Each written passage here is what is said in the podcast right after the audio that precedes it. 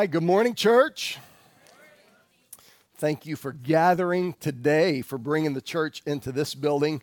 Want to give you a quick update. Uh, let you know last week that we were waiting on chairs to ship, and they have officially shipped. So we're excited about that.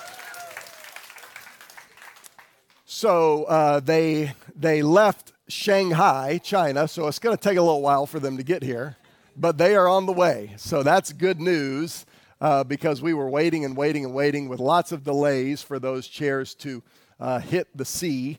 Uh, but they are on the way now. So um, our it looks like probably the end of October those chairs will arrive, and maybe the first Sunday in November we should be in the auditorium. That'll get us right in there for Missions Week, which we're really excited about. So, um, so be praying for no delays, you know, no ships sinking, uh, you know, who knows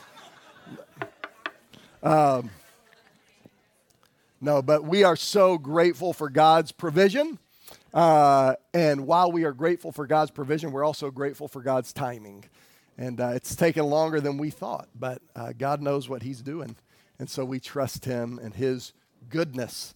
Um, thank you for preaching a little bit this morning, Arthur. That, that uh, helps me get there a little bit quicker. So, um, Hey, one other thing. Uh, speaking of fall festival, Sarah mentioned our trunks, and uh, we're ho- Sarah's hoping for 35 trunks, so uh, that means I'm hoping for 40. So let's let's get there.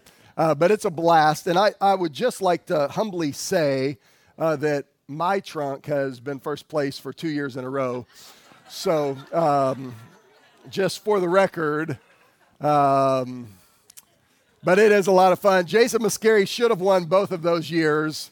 Uh, Jason always builds this incredible, elaborate. We had Angry Birds one year, I think, and Among Us, and uh, anyway, uh, his son Nate gets to pick the theme, and then so it's usually some video game or you know phone game. But anyway, it's a lot of fun, and uh, the reason we do Trunk or Treat is it is a way for us to serve our neighbors, um, and so uh, on that evening, people from all from OCP, our school right here on campus, and, and kids from the neighborhood, from Inglewood, and all around come to our campus and we are able to love them in the name of Jesus by giving them candy.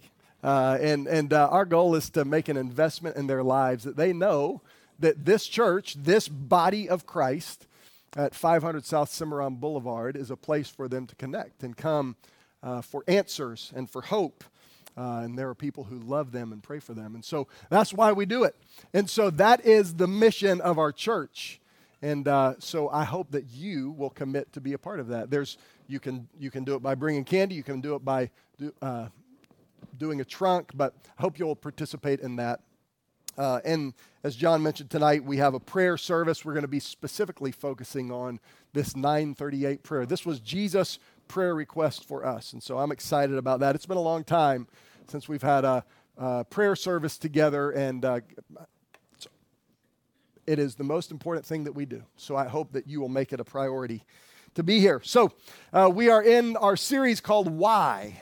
And in this series, we've been answering some of the big questions that we ask in life. And, and so the first question we, we sought to answer is why does truth matter? Or is there really truth? Is, is kind of the underlying question beneath the question. Why does truth matter? And we tried to establish in that message that we must have an object of truth. We talked about the difference between objective and subjective truth. Subjective is based on my feelings, my opinions, my desires. I call the shots. But when truth is subjective, that means we all have a different version of truth. But we believe that there is an objective truth or there is an object of truth. And that object is God Himself personified in Jesus Christ, the second person of the Trinity, and revealed through the Holy Spirit, the third person of the Trinity. And so we sought to make a case that if we're going to talk about truth, we must go to the object of truth, the source of truth. And we looked at John chapter 18. I want to read a little bit of the scripture from the screen here. Jesus is appearing to Pilate, and Jesus says, You say that I'm king. I was born for this, and I have come into the world for this to testify to the truth. Jesus came to testify to the truth. That means Jesus' words were a testimony for truth. And he also says, Everyone who is of the truth listens to my voice. So we tried to establish that if we want to know truth, we have to listen to Jesus, the source of truth, the object of truth. Jesus said, I am the way, I am the truth, and I am the life. And so if we want to know truth, we have to seek Jesus. Now, Pilate's response to Jesus' declaration of truth was this it was this kind of a cynical retort What is truth? And that's the culture that we live in. what, what is truth really? Can I, I really know truth? And so we, we believe that God's word is truth. Jesus said, Sanctify them by the truth, your word is truth. And so we are going to God's Word to find answers. And, and, then last week we, we asked another big question why should I trust God? Or why, why would a good God allow evil and suffering in the world? I, there's so many bad things going on around us. How can I really trust God? How can I really trust that God is good? A couple things we pointed out uh, is that that very question, why would a good God allow evil? points to the fact that there is a God. In other words, there is a source for, for distinguishing between good and evil. We believe that source that distinguishes good from evil is God. Without God, then it's everything's up for grabs. And so, by the very nature of the question, we acknowledge that there is a moral law, that there is a law of God, and it's written on our hearts, Acts chapter 2 says. I'm sorry, Romans chapter 2 says. And so uh, we ask the question and it points to God, but we also have to be honest that in that question, we recognize that there's evil. And if we're being honest, there's evil in all of us. We all have we have all done things that we wish we hadn't done. We have all said things that we wish we hadn't said. We've all had thoughts that we were surprised that we had. So uh, we recognize that that in asking the question about evil, we recognize that there is an ultimate good. We also recognize that, that evil dwells within all of us. And so, if God is going to do something about evil and suffering, as Arthur pointed out, if God is going to justly and rightly punish evil, we have to recognize that part of that punishment falls on us. And so when we say, why would God allow evil? I see that over there. Why would God allow that? We, we recognize and we learned from Scripture last week that God is patient. We read it from Nahum this morning that God is patient. That He is calling us and drawing us to Himself. He wants all to come to repentance, to turn from that evil in our own lives and to turn to Him. And finally, we, we close with these few thoughts about evil and suffering. Only through God does suffering have meaning. If there is no ultimate good, if there is no ultimate God, then our suffering is just survival of the fittest, right? If there is no God, our suffering is just animal instincts bumping up against each other. But God has given us purpose in suffering. He's also provided a way for us to endure suffering. We can have hope in the midst of suffering because God is good. And ultimately, as Arthur pointed out this morning, through Jesus Christ's death on the cross, He made a way that our suffering in this life doesn't have to be final. There is a day when He will set every wrong right, and in Christ we, we have refuge from the just penalty of evil and suffering in the world. Okay, so that's the last couple of weeks. You can check those messages out online if, if that was a little confusing in the recap for you. Uh, but today we're going to talk about sin. It's a good one. Um, but here's what I want us to see as we get into this this morning, okay? We hear the word sin and, and we think, okay, that's all about, you know, people pointing fingers at me. That's all about judgment. But, but I want us to, to turn from looking at sin and, and, and to look at God. Because here's what I want us to see this morning if God is not holy, then sin is not sin. if God is not holy, then sin is not sin. And we serve a God who is good and holy and beautiful and righteous and just. And because of that, anything that falls short of that goodness and beauty and glory and wonder and splendor is sin. And so this morning, as we look at sin, I, I want us to realize that sin is not sin unless God is holy. So let's pray, and then we're going to get into it. We're going to look a little bit in Romans chapter 1, which gives us a, a doctrine of, of sin. We're going to look a little bit in Genesis 2 and 3, which takes us to the beginning. And we're going to do it fast. So let's pray. God, we love you. We thank you for your love for us. God, we thank you that you are holy this morning. We have declared already this morning that you are the God from whom all blessings flow. That you are greater and stronger and higher than any other. You are healer. You are awesome in power. You are our God. And we declared this morning that you're good, you are good. And that in your goodness, you are coming for us to draw us and call us to yourself. And so this morning, as we look at a difficult topic, sin, remind us that on the other side of that brokenness and sin is a beautiful, holy, and good God. And in turning from sin, we turn to that beauty. And in choosing to sin, we walk away from that beauty. Remind us that it's not about our ugliness, but it's about your beauty this morning. So speak through your word. Your word is truth. We pray in Jesus' name, amen. Well, I, I read a quote um, this week from a book. It's, it was really good. And, and as we get into this, I, I want to just set up the message with this. The book is called Holier Than Thou. It's written by a woman named Jackie Hill Perry. She's a poet and, and teacher. Um, and, and here's what she says If God were not holy, sin would not be sin. All behavior would be non moral, existing without ethical boundaries, and in a strange way, all that's done under the sun would be impersonal, since there wouldn't be a God in heaven who could discern the difference between murder and music, finding no offense with either.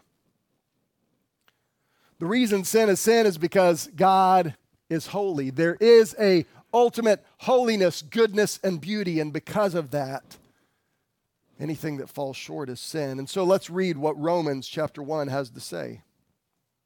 Starting in verse 18 says for God's wrath is revealed from heaven against all godlessness and unrighteousness of people who by their unrighteousness suppress the truth since what can be known about God is evident among them because God has shown it to them.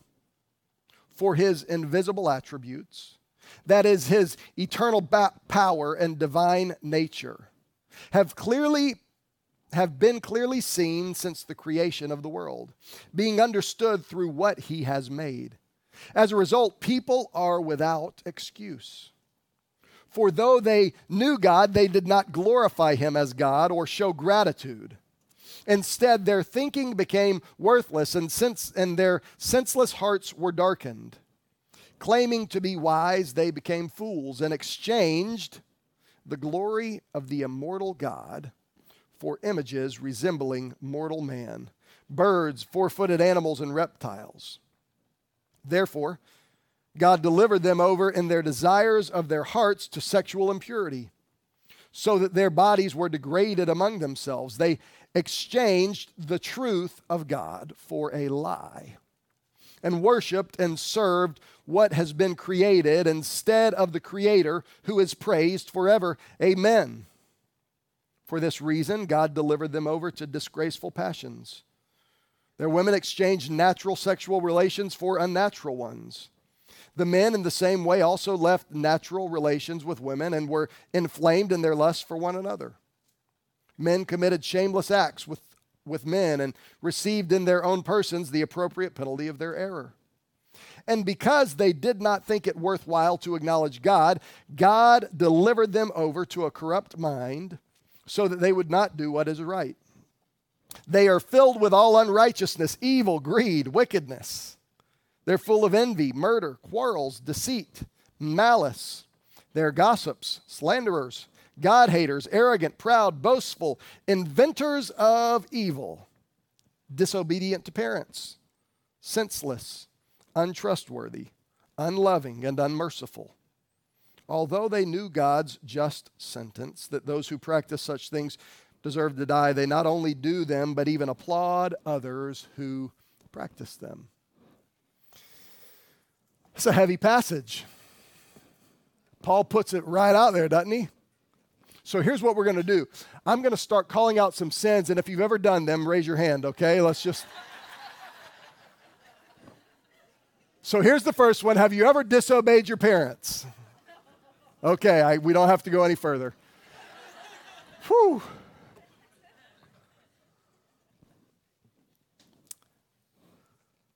What I want us to see in this passage, Paul twice uses a phrase. He says they exchanged. They exchanged something. We're going to look at those. And I, I, want us to see this morning that sin is an exchange. Right? Sin is sin because God is holy. So there's this exchange that takes place between holiness and sin. So let's look at these couple of passages where, where Paul points out this exchange that takes place. The first one is in verse 23. He, ex- he says, They exchanged the glory of the immortal God for images resembling man. The first thing I want us to see is that sin is an exchange for God. In, instead of God's glory, we exchange God's glory for cheap replicas. We exchange God's glory for cheap knockoffs, cheap replicas. Paul says they exchange God's glory for images resembling man and creatures. Has anybody, has anybody ever bought like a, a, a knockoff, you know, designer purse or sunglasses or something, right? You get them and, and they, they do okay for a little while, but then they start falling apart. If you buy cheap clothes, the first time you wash them, you know, the hem's coming undone and it shrinks to two sizes too small. The worst for me, when I was a kid, my mom would buy Hydrox cookies instead of Oreos. And she would say, they taste the same. I would say, they do not taste the same. I don't care if you save 35 cents, they are not as good. Right? We know this is true in our own lives. And I'll also admit that when Brooke sends me to the grocery store, I'm, I'm trying to save 35 cents. So, but we do this in the spiritual realm as well. There is a holy, good, truthful, righteous, loving, eternal, invisible God, only wise. And we say, yeah, but I think I could get by with a little less than all that. We exchange God's glory for cheap replicas. That's what sin is. God designed humanity for flourishing. When God created man and woman and placed them in paradise, He designed them for, for wonder and beauty and, and flourishing. But they exchanged the glory of paradise for something less. We still think we know better than God. This, this scripture says they knew over and over. Paul says they knew, they knew what they were doing, but we still think, yeah, but it'll be all right. Uh, yeah, yeah, yeah. I know that's not God's best for me, but it'll be all right.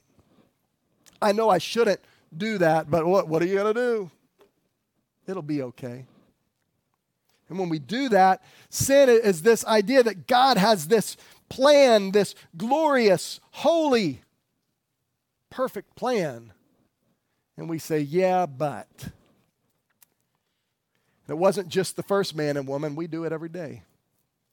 We exchange God's glory for a God that we create in our own image. We have a very low view of God, and that low view of God leads to sin. But God is holy, He's perfect, He's set apart, He's real love, He is just, but, but we dial it back because we have this low view of God. It leads to sin in our lives. We see another exchange that Paul mentioned mentions in this passage in verse 25. We see that we exchange truth for lies. Verse 25 says this they exchanged the truth of God for a lie and worshiped and served what has been created instead of the Creator who is praised forever. Amen. Something that we see in this verse when we exchange God's truth for a lie, we begin to worship the creation instead of the Creator. That means we subjected ourselves to the creation instead of the Creator when we, when we gave up on the truth of who God is and what He's called us to and exchanged it for a lie, we subjected ourselves to creation. Guys, that will never hold up. That will always disappoint. It can't bear the weight of our expectations. We find this when we put all of our hope in a relationship even if that relationship is a good relationship, it can't hold the weight of your expectations. Parents, when we put all of our hope in our children, they can't bear the weight of our expectations. In a career, in even morality, those things can't bear the weight of our expectations because they weren't designed to.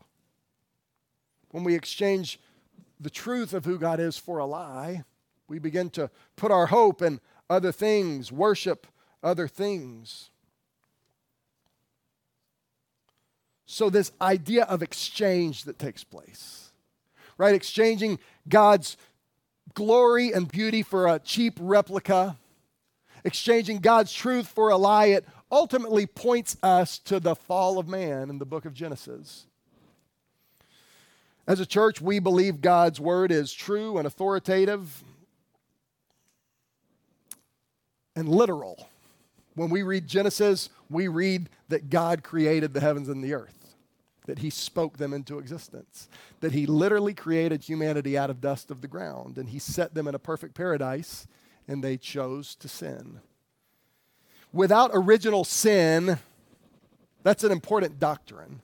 Without the idea that there was an original sin that entered into humanity, uh, it, leaves a lot of questions unanswered.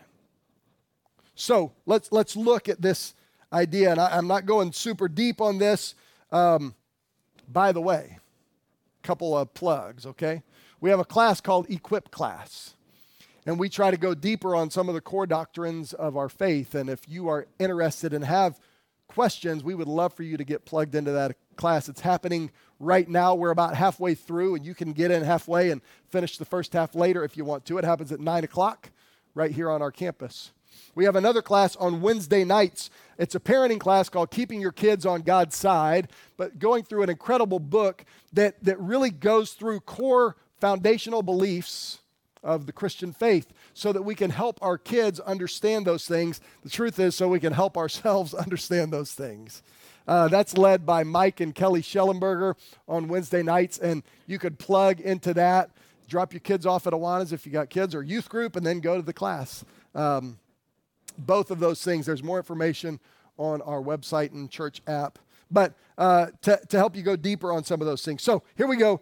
Uh, humanity exchanged God's glory for images of humanity, cheap replicas, God's truth for lies, and it points us back to the fall of man in the book of Genesis, chapter 2. Starting in verse 15, says the Lord God took the man and placed him in the Garden of Eden to work it and watch over it. And the Lord God commanded him, You are free to eat from any tree of the garden, any of them, but you must not eat from the tree of the knowledge of good and evil, for on the day you eat from it, you will certainly die. Now, one thing that makes this paradise, I heard a, a preacher point out one time, is that there was only one command. Like, just don't eat that tree. Everything else is good, but don't eat from that tree. I mean, it was pretty simple, right? Because when you do, you will certainly die. And then in verse 3, we see this lie creep in. The serpent appears to the woman, and the woman said to the serpent, We may eat the fruit from the trees in the garden. But about the fruit of the tree in the middle of the garden, God said, You must not eat it or touch it, or you will die. No, you will certainly not die, the serpent said to the woman. That, that was a lie. In fact, God knows that when you eat, eat it, your eyes will be opened, and you will be like God, knowing good and evil. The woman saw that the tree was good for food and delightful to look at and that it was desirable for obtaining wisdom, so she took some of its fruit and ate it. She also gave some to her husband who was with her, and he ate it. We, we see this exchange that Paul talks about in Romans. The serpent fed the woman a lie. No, no, no. God didn't really mean that. In, in fact, if you eat this, you're going to be smarter than you were before. Many times we believe the lie of sin, even still today, because it's in us. If you really want to be happy, I mean, if you really, really want to be happy, then, then go do that. I know, I know you've been married for 15 years, but just, you know, just walk away. You'll be happier. If you really want to be happy, do what's in your heart. We also see that the woman looked and saw that the tree was good for food and delightful to look at and was desirable for obtaining wisdom. I mean, it was a good looking tree. So she said, Well, I mean, it looks good. And she exchanged God's glory for this created thing, this tree that she thought was pretty and that she thought would make her smarter wiser. This is what we do. Romans points to it, Genesis points to it, our lives point to it. Over and over, we buy this lie that there's something better, that there's something better. And, and it ends up that that something that we thought was better is a cheap knockoff that will never hold up. It's what sin is. We see something else from the book of Romans. Another exchange that takes place in verse 28. Paul says, Because they did not think it worthwhile to acknowledge God, God delivered them over to a corrupt mind so that they do not so that they do what is not right. We exchanged God's goodness and holiness for the corruption of sin. Corruption means a breaking down of something. Right? We've all heard of government corruption. That, that there is a way that government is supposed to operate, which would bring good and, and human flourishing, but in corruption, people are taking bribes and, and giving favors, and, and it causes the whole thing to begin to break down. Most of us have experienced some kind of corruption in the programming of a computer or a virus on our computer. It's meant to work in a certain way, but if the file gets corrupted, then it starts to break down, and we have to our operating system starts to get faulty and it's not as fast as it should be and there's glitches and it shuts off and right it's this corruption that enters into the system and it causes things to begin to break down and when we choose sin god delivers us over to this corruption that we ultimately have chosen and things begin to break down. In fact, humanity was created for relationship with God and a perfect paradise for eternity. But corruption entered in, and immediately death began its reign.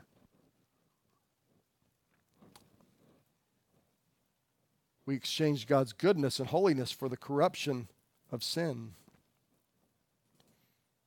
Things are breaking down, things are dying. God, in His holiness, had this perfect design for human flourishing, and He said, Look, guys, this is all for you. There's just one tree, don't eat it. And they chose by believing a lie, by beholding the beauty of the created thing instead of the beauty of the one that created it, to enter into sin, to bring corruption in their lives. Book of Romans also tells us by one man's sin, death passed upon all men, for all have sinned. The thing about choosing to eat of the tree, we, we often think about the punishment of sin and we go, I'm, I shouldn't be punished. I shouldn't be punished for this. And I want us to see from the man and the woman's choice and from our own choices that corruption and death was a consequence more than it was a punishment. There will be a punishment for sin. But God said, if you eat the tree, you will die. Not because I'm going to punish you, because if you eat the tree, you will die. Or if you drink poison, you will die. It doesn't matter if I am upset with you for drinking the poison. You're going to die whether I whether I forgive you for eating the poison or not. Cuz it's poison and it will kill you. If you jump in front of a train, you will die. If you jump out of a plane without a parachute, you will die. That's a consequence. And in the same way, there was a consequence for man and woman's choice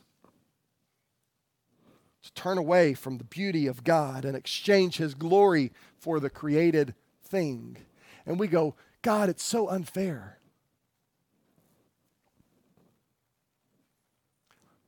But even when we ask about the evil in the world, we say these bad people, it's because of the bad people that, that bad things happen. But how did they get bad? We, we always want to blame something else for our poor choices, but it's sin and it's the consequence of choosing to walk away from God's goodness and glory and beauty. And we still do it today. What I want us to see, we get so I, read this list out of Romans chapter 1, and as I was reading through the list of sins, maybe some of you were kind of a little tense, right? Because it, it, it, it hurts, it, it, it, it feels oppressive to us to be called out. You know, Paul starts out by, in this list, he, he talks about same sex attraction, women who lust for other women and men who lust for other men. And in our culture, man, that you can't say that. But look, it's not about pointing fingers at other people. It's about recognizing that there is an exchange from God's holiness and good plan to our own ideas of what will make us happy. As he talks about sexual immorality, we live in a culture where, you know, we feel entitled to romance and sexual satisfaction. that we should be able to pursue that and but god says no i've got a plan it's for a, a man and a woman to be married and there is a oneness in that. And there is a, a physical sexual relationship that goes with that and i've designed it in a certain way because here's the thing. Um, this, this idea that it's okay, I, I deserve this, I deserve this, I, I deserve to be satisfied in this way, it leads to all kinds of pain and all kinds of hurt, all kinds of abuse the Me Too movement of the last couple of years is a result of this idea that we should just be able to do what feels good. That's a consequence of sin. But then he goes on because probably in this room, there may be some people who same sex attraction is a struggle for, but not most of the people. And, and sometimes we go, well, good, whew, I'm okay. But uh, no, no, no. He goes down the list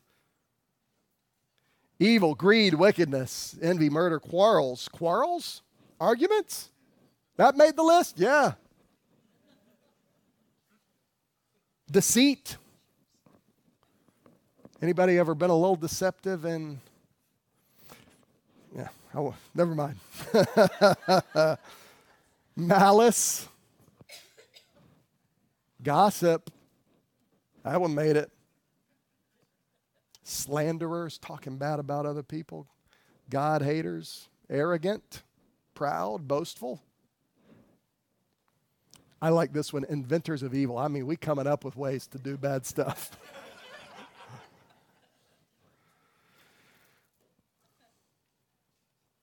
and then disobedient to parents. And all the parents said, Amen. Senseless, untrustworthy, untrustworthy, untrustworthy. I know I said I would do it, but something came up. Unloving, unmerciful, this is sin. And we don't like people to point out our sin. Now, we don't mind pointing out other people's sin. And especially as church folks, we don't mind pointing out other people's sin. But the thing about sin, it's not really about you and your badness, it's about God and His goodness. If God is not holy, sin is not sin. But God is holy, and He is beautiful and He is good. And so our unholiness and ugliness and unmerciful unkindness, all those things, they're sin. And you don't have to get uptight because it's not about you. And it's not about your specific flavor of sin. It's about the fact that there is a holy God who has a standard. He is the object of truth. And outside of that is corruption. Because here's the plan, and anything outside of the plan is a corrupt version of the plan. Some versions may be more or less corrupt than the other, but they are all corrupt. And, and so, really, you know, we, we, we kind of ask the question why does sin matter or what makes sin sinful? Right? I mean, I'm not hurting anybody. It feels good, it feels natural to me. That's what the woman said. I mean, that tree looks good. It's beautiful. It's pleasant. It smells nice. I think it'll make me smarter and happier. Because we have this idea that sin is just this vile, ugly thing. That sin is just the Holocaust, or that sin is just genocide, or that sin is just abuse and, and rape and murder. And, but sin is a deviation from God's goodness and holiness. Because God is holy, anything outside of that is sin misses the mark. And, and, and when we begin to veer off, we exchange God's glory, His perfect plan, for cheap replicas. Have you ever seen anybody with one of those cheap replica t shirts? Like the logo is way jacked up looking. You know, they think they they look good walking around. You're like, oh man, that, that looks really I mean, in love, guys, that looks terrible.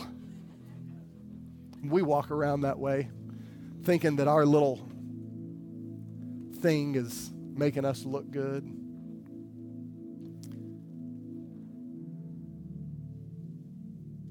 we exchange God's glory and holiness for cheap replicas, the truth for a lie, God's goodness for corruption that leads to death. Because that's what corruption does.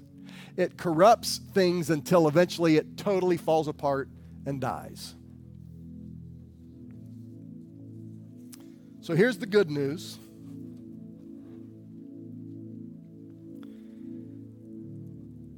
Where we exchanged God's holiness for sin, Jesus came to make another exchange. Whereby he took our death and gave us his life. Ephesians chapter 2, verse 1 says, We were dead in our trespasses and sins. And then Paul goes on to list the sins again.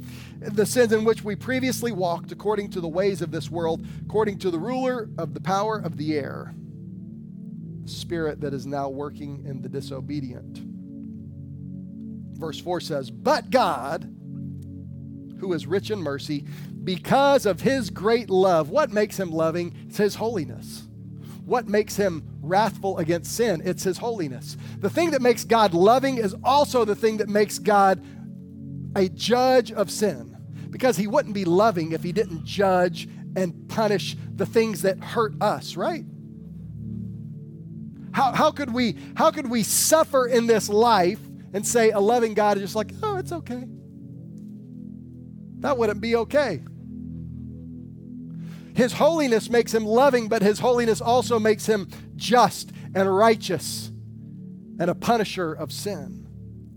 But God, who is rich in mercy because of his great love that he had for us, made us alive with Christ. Even though we were dead in our trespasses because of corruption, we are saved by grace. So, while in sin we exchange God's glory for cheap knockoffs, we exchange God's truth for a lie, we exchange God's goodness for corruption, we can also exchange our death, the consequence of our sin, for his life. Arthur read it out of Nahum this morning. He is the refuge. When the wrath of God comes, we can go for refuge to Jesus Christ. But this morning, we have to get and understand the root of sin. If we don't understand the root of sin, we always just say, Why are you judging me? Why are you judging me? Why are you judging me? No, it, but if we get down to the root of sin, we recognize that the root of sin is that we don't trust God. The root of sin is that we don't really believe that God's beautiful plan is beautiful. That we don't really believe that God is telling us the truth. That the only body I can trust the only person I can trust me with is me. We believe God is like a dad who takes his kid to the toy store and says, Look at all these toys. Do you want one of those? Do you want one of those? Oh, yeah. Do you want one of those? Well, you're not getting them. That's what we think God is. That's how we live. God, why can't I? Why shouldn't I? That, that would be better than what you have for me. We might not say the words, but that's how we live.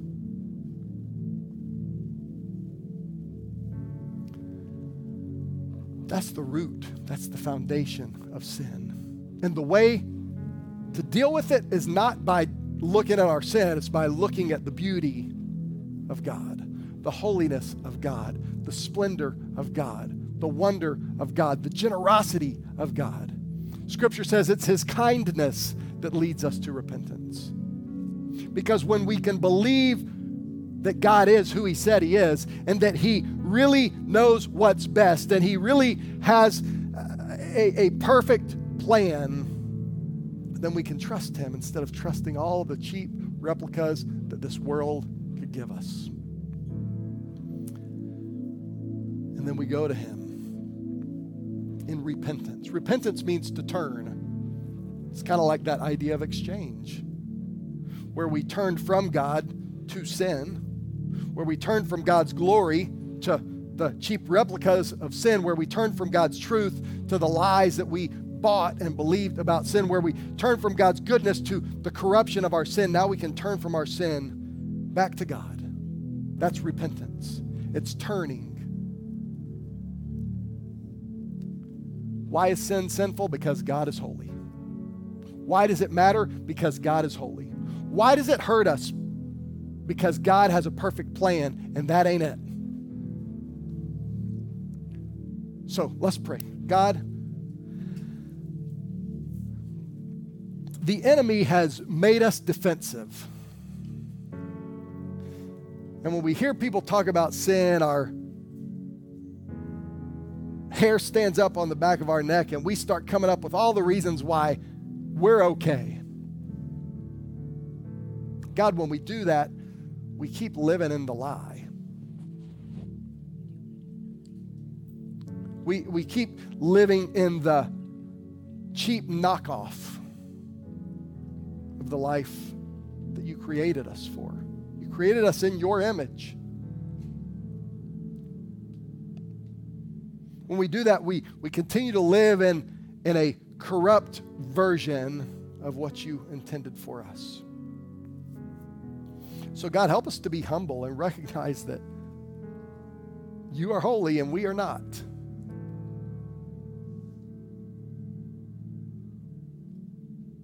And God, to recognize that you made a way that we could exchange our sin for your life.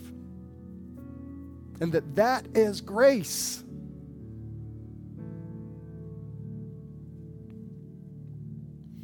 God, we all struggle with sin. We still live in a fallen world and we live in fallen physical bodies. In the Gospels, you pointed out to the disciples the spirit is willing, but the flesh is weak. And Paul said in Romans chapter 7 I do the things I'm not supposed to do, I don't do the things I want to do. Who will deliver me from this body of flesh? God, we struggle with sin. But thanks be to God through Jesus Christ our Lord, you have delivered us from the consequence of sin. And so now, Lord, help us every day to drown out the lies of sin with your truth. That you are good, that you are good, that you are good. God, whenever we are tempted with sin, we can remind ourselves that you are better. You are better. You are better. That tree might look good and it might smell good, but you are better. So, Lord, for anyone here this morning who has never come to the place in their life where they have turned from their sin and turned to you for salvation, putting their faith in Jesus Christ and his finished work on the cross and his resurrection from the grave.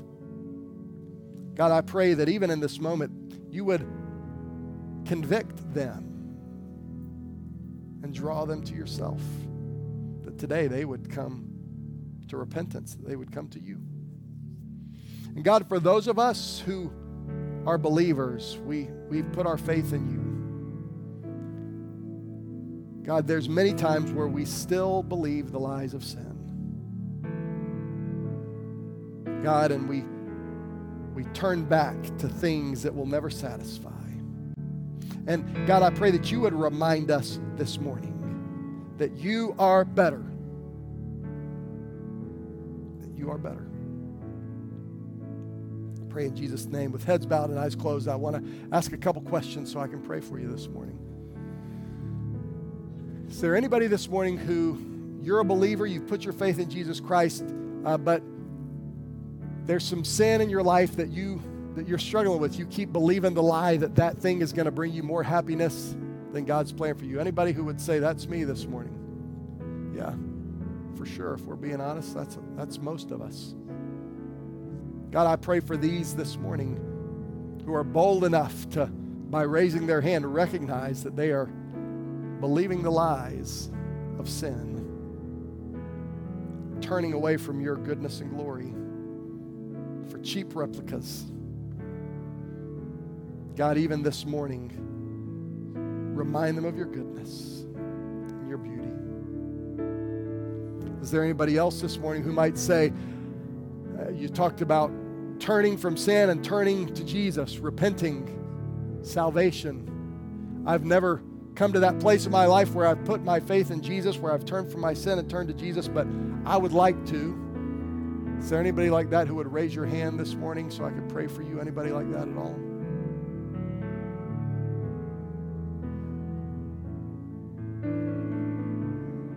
All right, amen. So, God, remind us of your goodness.